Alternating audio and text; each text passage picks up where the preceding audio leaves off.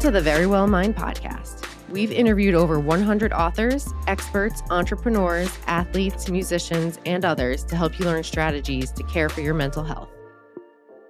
This episode is hosted by psychotherapist and best-selling author Amy Morin. Now let's get into the episode.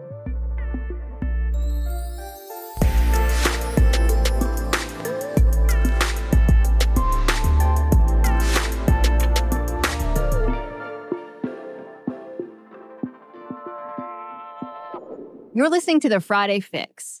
Every Friday, I share a quick mental strength strategy that can help fix the thoughts, feelings, and actions that can hold you back in life.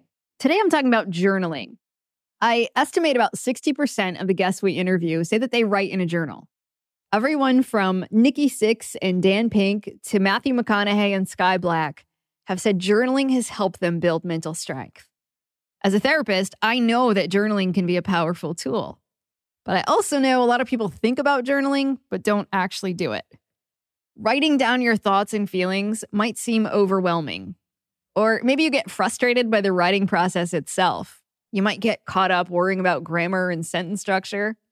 Or maybe you're just embarrassed about writing something down. After all, what if someone else reads it?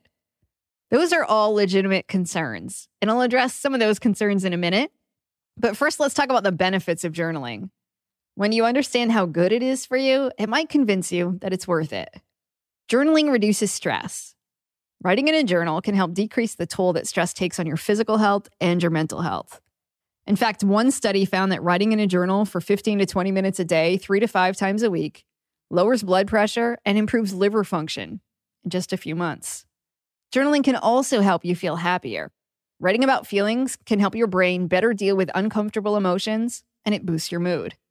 Journaling improves mental health. In another study, nearly 100 young adults were asked to spend 15 minutes journaling or drawing about a stressful event, or writing about their plans for the day twice each week.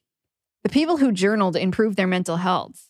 They saw the biggest reduction in depression, anxiety, and feelings of hostility. Writing in a journal was especially helpful to people who felt distressed already. Journaling also offers some physical health benefits. Several studies have found that people who journal have fewer doctor visits and fewer symptoms of chronic diseases like asthma and arthritis. So, those are just a few huge benefits that you could get from journaling for just a few minutes every day or even a few times a week. But how do you journal? Do you need to answer a question? Should you just write about your day? Should you write down everything you're worried about? Well, there isn't a right or a wrong way to journal. There are some things to keep in mind that can make it more effective. Use a handwritten journal as opposed to typing on your computer. Brain scans show that when people put their feelings down on paper, activity in a part of the brain called the amygdala slows down. That part of the brain is responsible for controlling the intensity of our feelings. And write in a way that you find enjoyable. Research shows people benefit from journaling when they write in a way that they enjoy. People who write poetry or song lyrics to express themselves benefit just as much as someone who writes about their day. In fact, some studies have found that writing about feelings in an abstract way was more helpful than writing about them vividly. So instead of recounting an awful experience and giving the play by play of your emotional turmoil, you might be better off describing your emotions in other ways, like with metaphors. There is one big caution when it comes to journaling. If you keep rehashing the same feelings and the same scenarios over and over again, you might feel worse. In one study, journalers were encouraged to write about a stressful or traumatic event. They were instructed to write for at least 10 minutes, two times a week for one month. Some people wrote about their deepest thoughts and feelings, including how to make sense of their stress and how to cope with it. The other group wrote about their feelings only. During the month, the group who wrote about feelings and thoughts experienced more growth from the trauma. They reported better relationships, a greater sense of strength, more appreciation for life, and a better appreciation for possibilities in the future. The group who focused on their emotions only experienced more uncomfortable emotions over time. They even got sick more often during that month. So, what does that mean? Essentially, don't just keep rehashing things in your journal. Ruminating is linked to anxiety and depression, and it basically involves replaying and rehashing the same things in your mind. Instead of working through feelings, you'll stay stuck in them. So after you express your feelings, you want to then figure out what you're going to do about them. You're going to solve a problem or solve how you feel about the problem. Let's say you're stressed because you're drowning in debt. You might journal about your emotions, as well as the steps you're going to take to address the issue, like increasing your income or reducing spending. If you're in a dark place because of a breakup, you could journal about how you're going to take care of those feelings. Maybe you read books, spend time with friends, or listen to music to help you work through those uncomfortable feelings. Maybe use your journal to create lists of healthy activities for yourself, as well as a list of things you want to avoid, like texting your ex or looking through their social media profiles. So let's talk about what you can write in your journal. Helpful journaling should help you process your emotions into thoughts and then turn those thoughts into action. If you want to use it to build mental strength, answer these questions in your journal. Number one, what situation or issue is causing me a lot of stress right now? It might be something that's going on in your life right now, or could be something from the past that's still weighing on you, or maybe something that you are worried about happening in the future. Number two, how do I feel about this? You might have a bunch of different emotions going on. They might even feel conflicting, but writing them down can help. Number three, what do I think about this? Jot down whatever thoughts are running through your mind.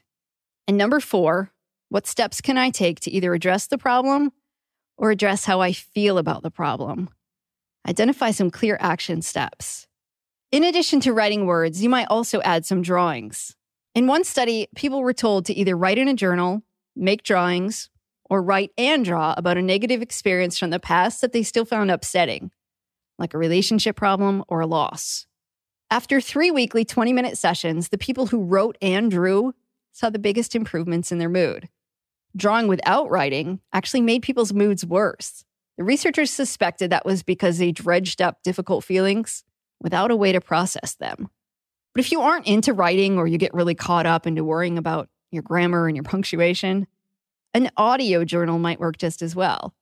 Researchers have found that talking into a voice recorder helps people gain insight and positive perspective on their stress. Studies show it improves self esteem and helps people reach for healthier coping strategies.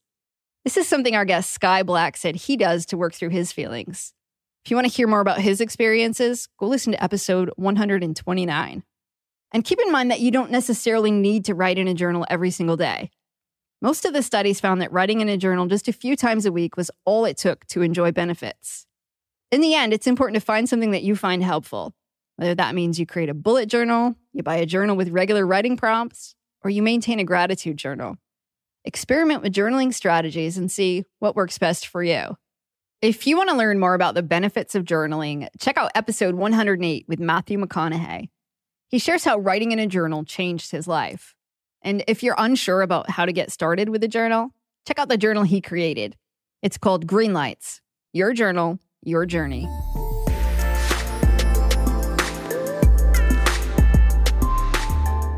Thank you for listening to the Verywell Mind podcast. If you found this episode informative, please share the episode with your friends and family and leave a rating and review wherever you listen to podcasts. To learn more about the Verywell Mind podcast, you can head to verywellmind.com slash podcast.